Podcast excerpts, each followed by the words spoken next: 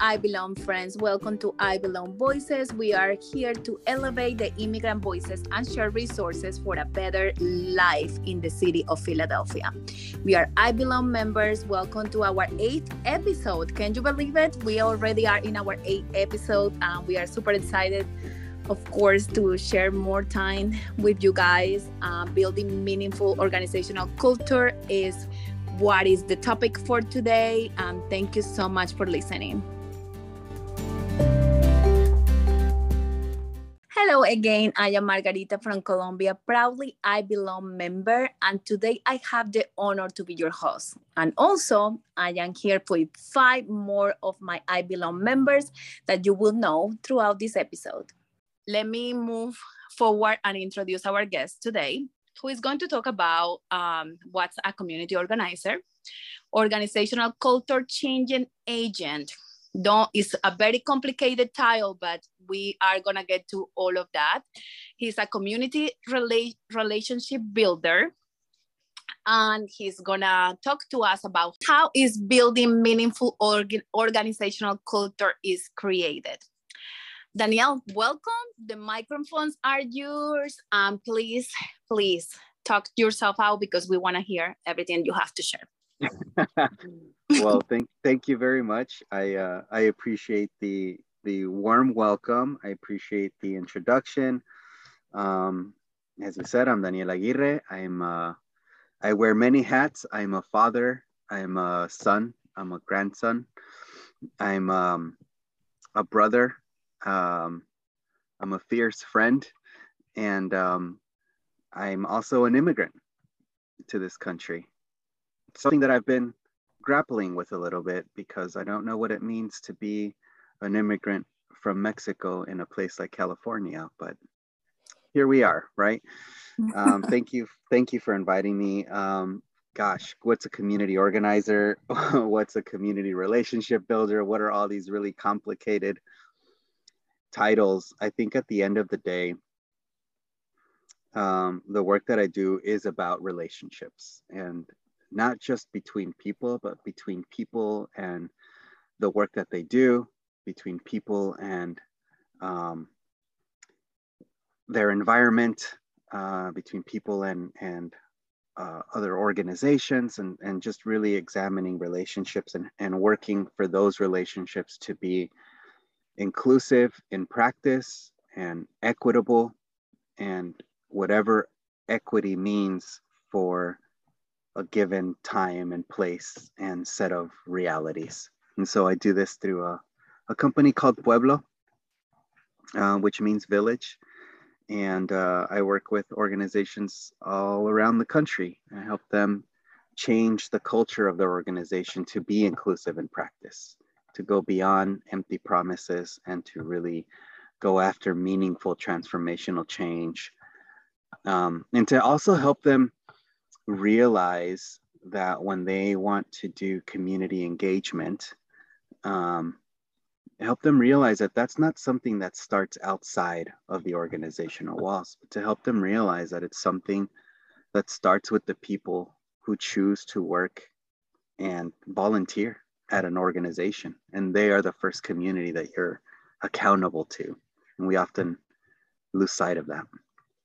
So that's just a little bit about my background i'm also an avid soccer player so there's that too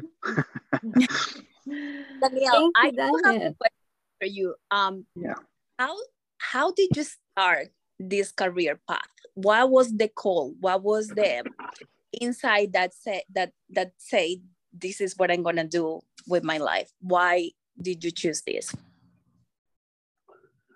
Um, I don't know that I chose this.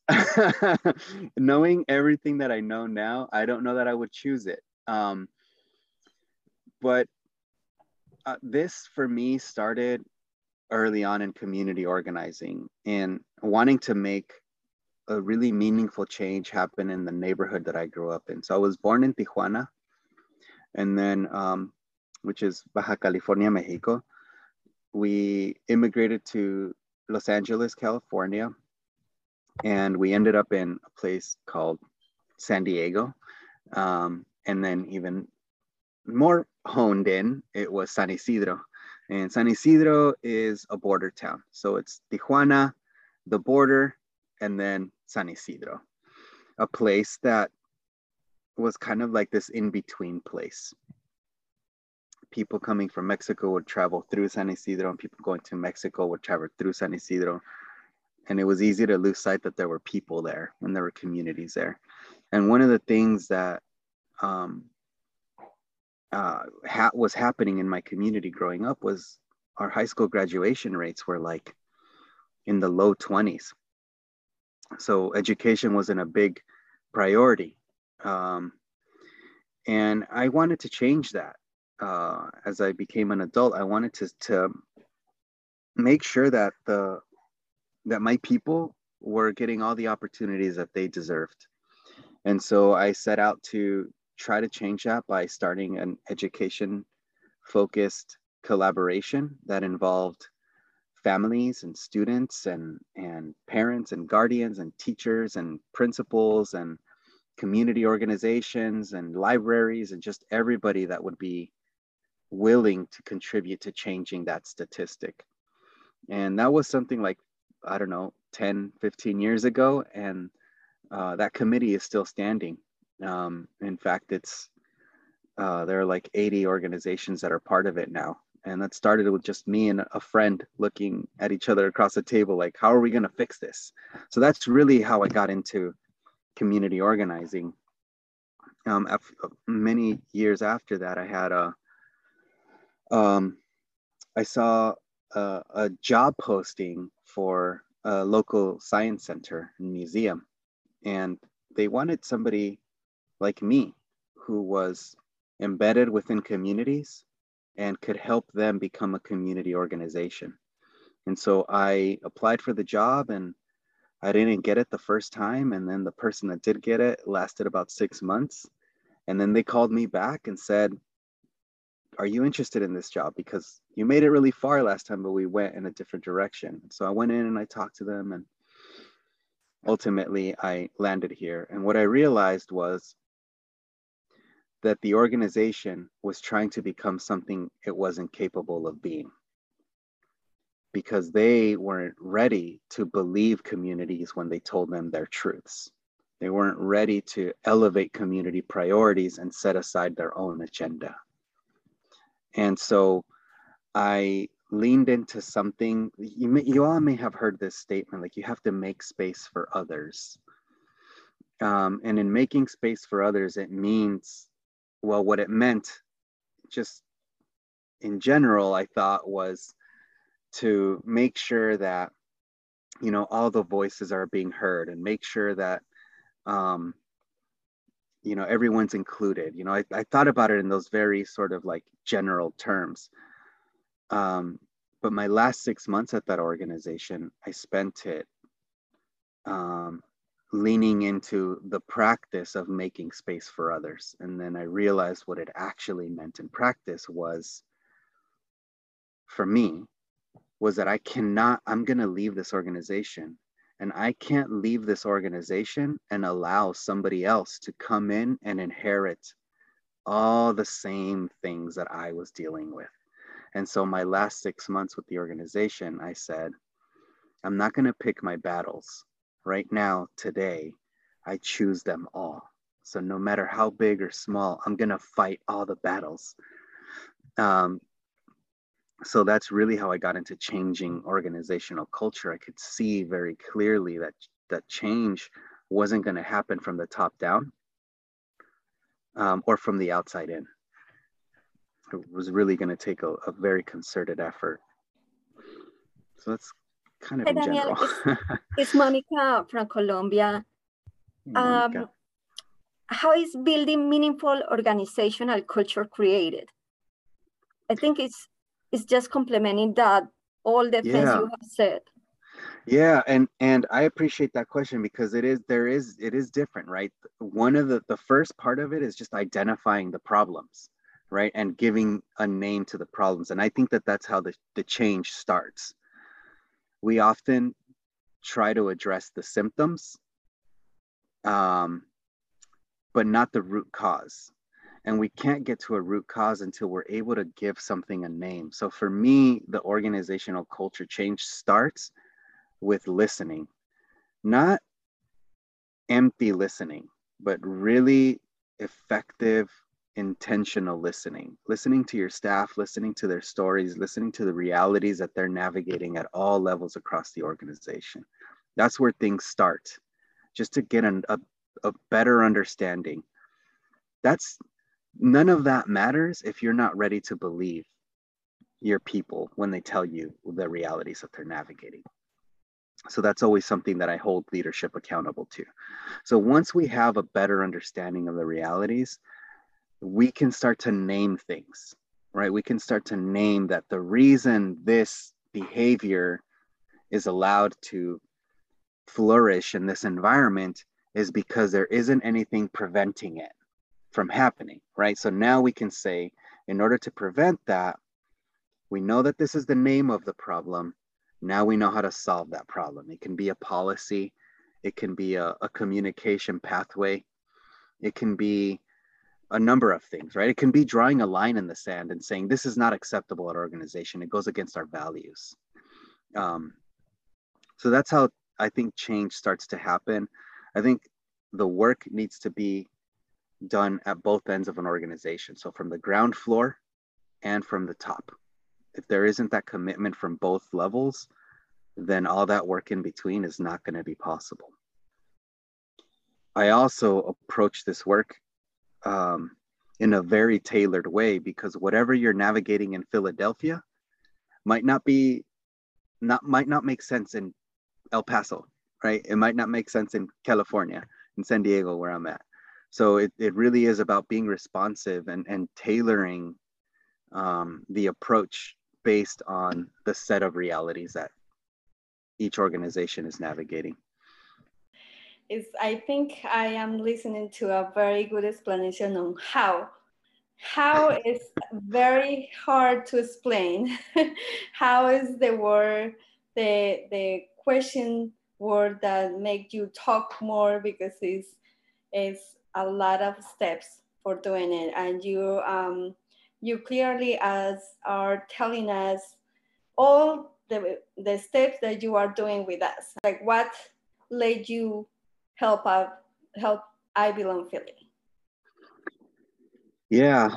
Well i guess you know for for context for for the listening community um you know a little while back um one of the members um Chris, uh, she attended a, a, meeting that I was um, uh, presenting at, a local meeting with a local museum. And I was proposing to them a, an alignment strategy that was realistic to the situation that they were dealing with. Um, and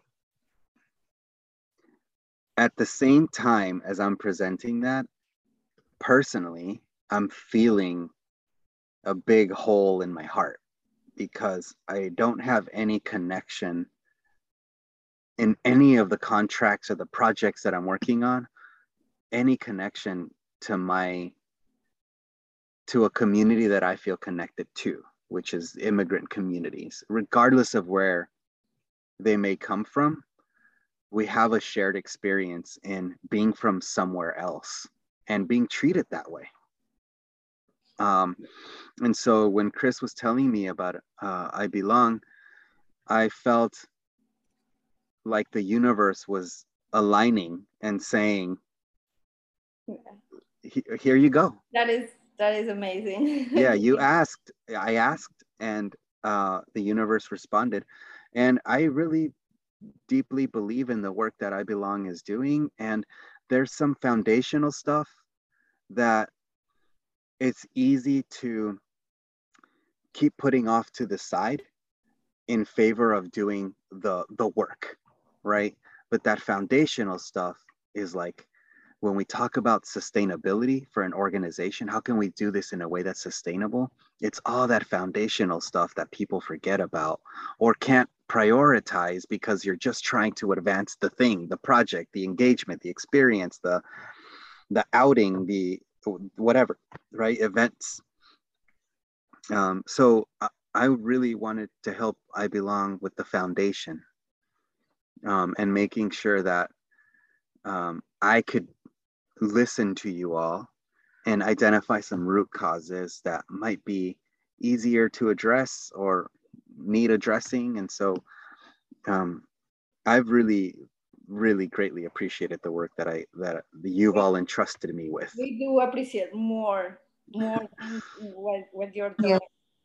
It's, it's I'd like to hear, uh, sorry, that you. that you say about the feeling that you yeah. you wanted to to be connected with something that uh, have the same feeling that has to be connected with the community. We are also immigrants. We belong to some somewhere else, and we like we love we have passion working with the community as you, and especially working with immigrants and people as us that have been struggling, being um, trying to feel the the belonging to this place. Yeah, and I think that a lot of times that word is lost on people when they're trying to talk about diversity, when they try to talk about representation, they completely forget about belonging and how important it is to feel that you belong, to know that you belong, right? And so uh, the work that you're all doing is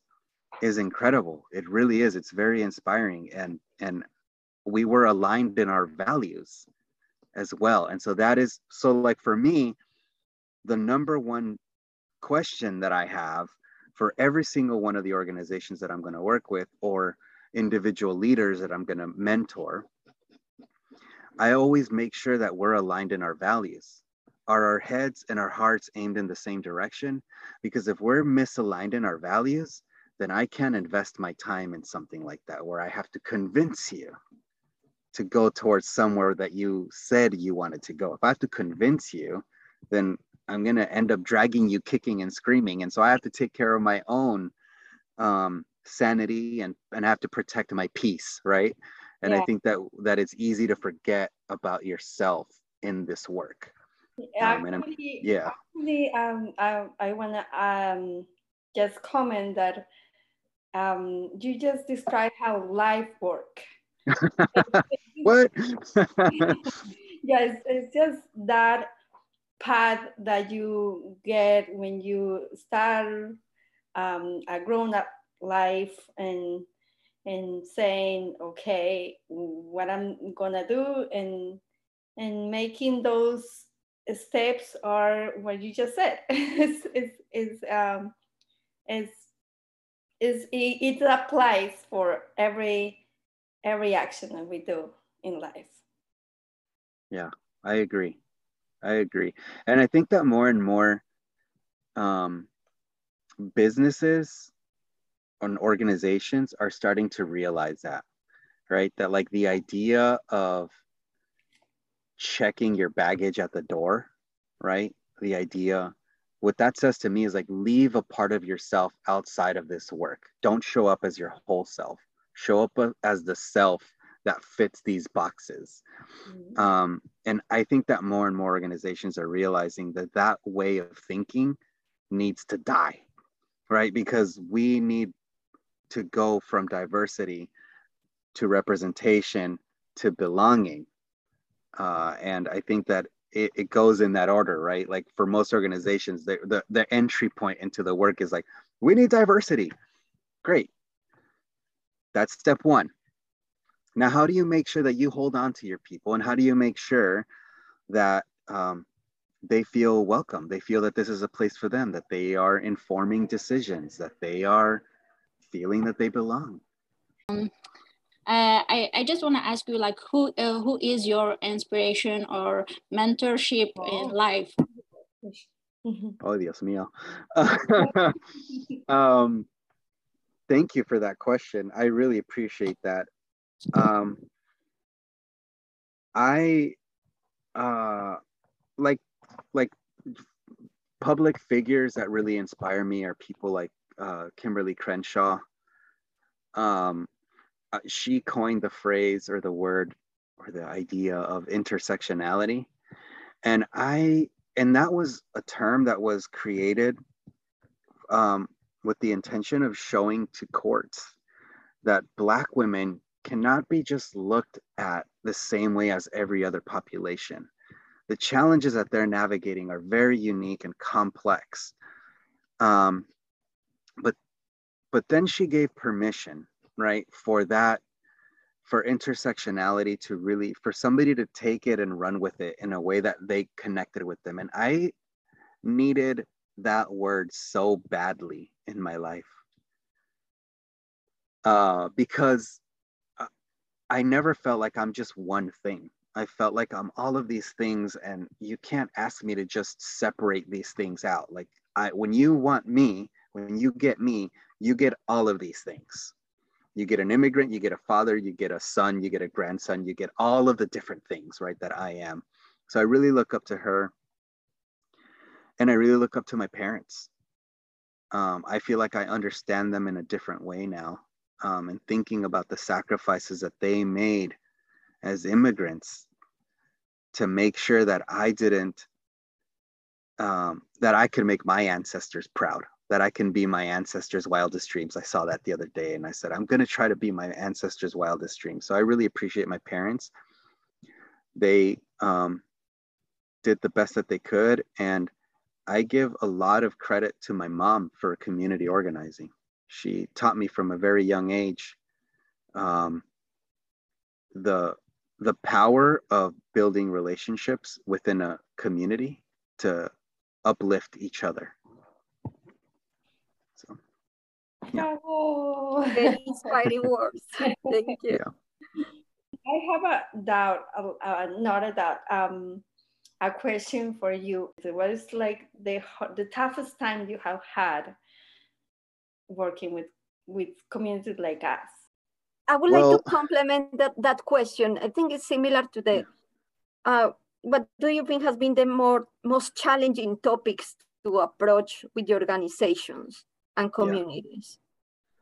Well, so like for for I belong, it's been a dream to work with y'all, and I think that the the the challenge hasn't been on your side. The challenge has been on my side, in that um, my because I'm uh, working with you all uh, as a volunteer as well.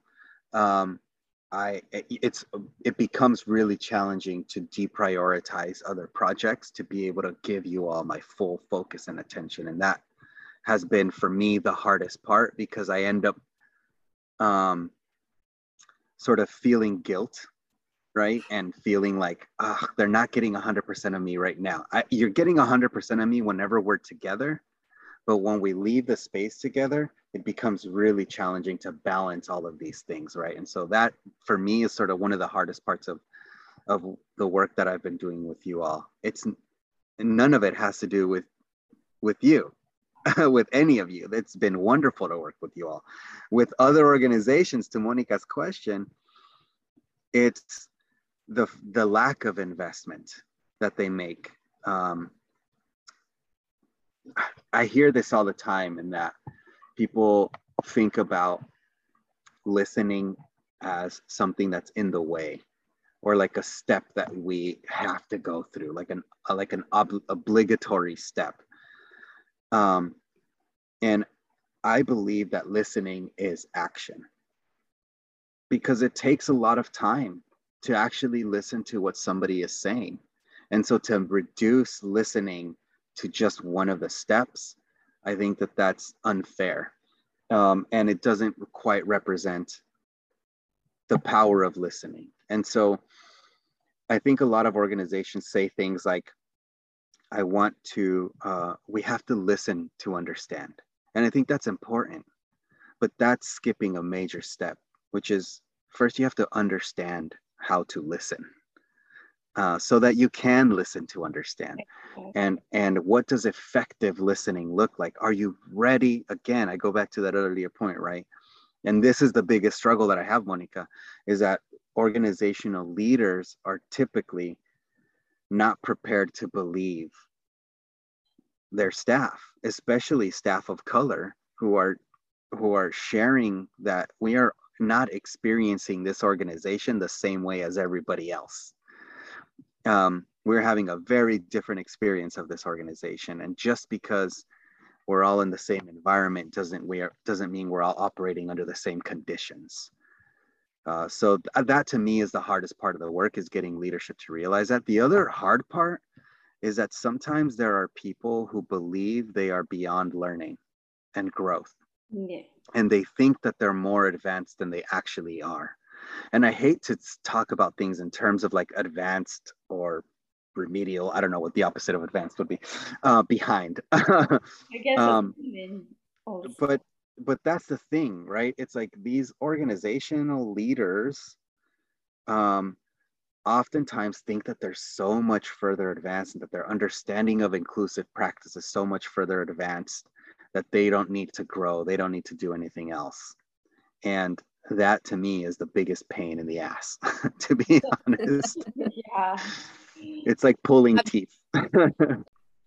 Daniel, thank you again for this time, for always make time for I Belong, for sharing all this wonderful information, for being such a great community leader. We know that you are out there doing your best to change the world. And I think what I take away from this um, conversation with you today is that the work starts with us, right? With me, with Margarita, with Leidy, with Monica.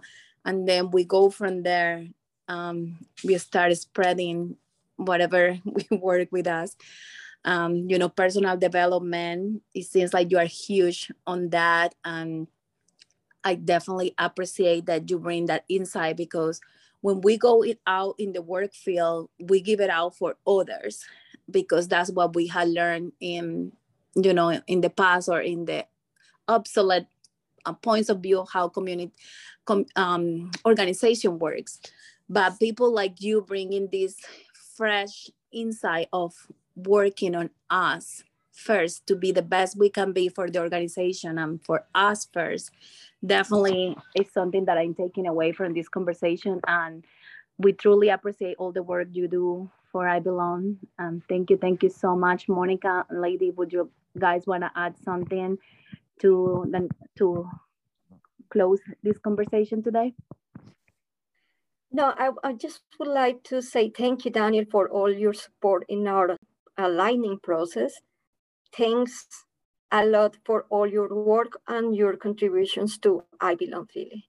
Thank you, thank you, Daniel. I um, we are grateful for finding you. Thank you for Christina to find you. yeah, I'm grateful that she found me too. Yeah. I'm I'm lucky to be able to work with you all, and, and I appreciate again. I appreciate you trusting me with with this very important work that you all do. Thank you.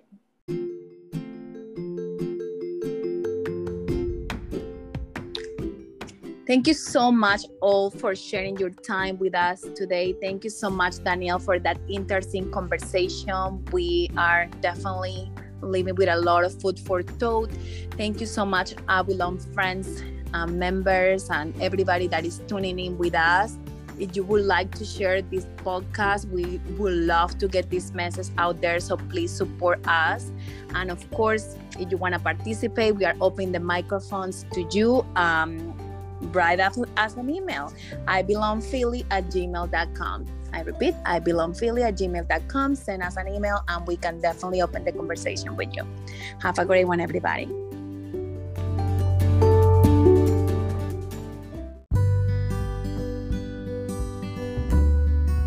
Hola, my name is Maria Eugenia Gonzalez from Venezuela, proudly I belong member, a co-founder. We arrive at the end of the first season of I Belong Voices.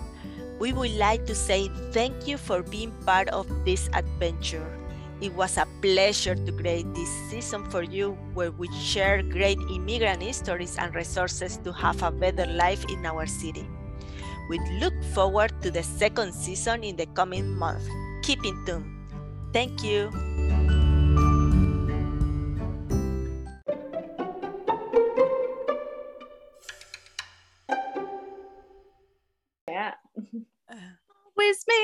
Okay, one more time.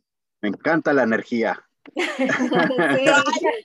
Tú dale, amiga, con confianza, tómate tu tiempo. se están burlando de mí y, está, y estoy no, como, Margarita tiene una voz severísima. get out of my way. All right, ready.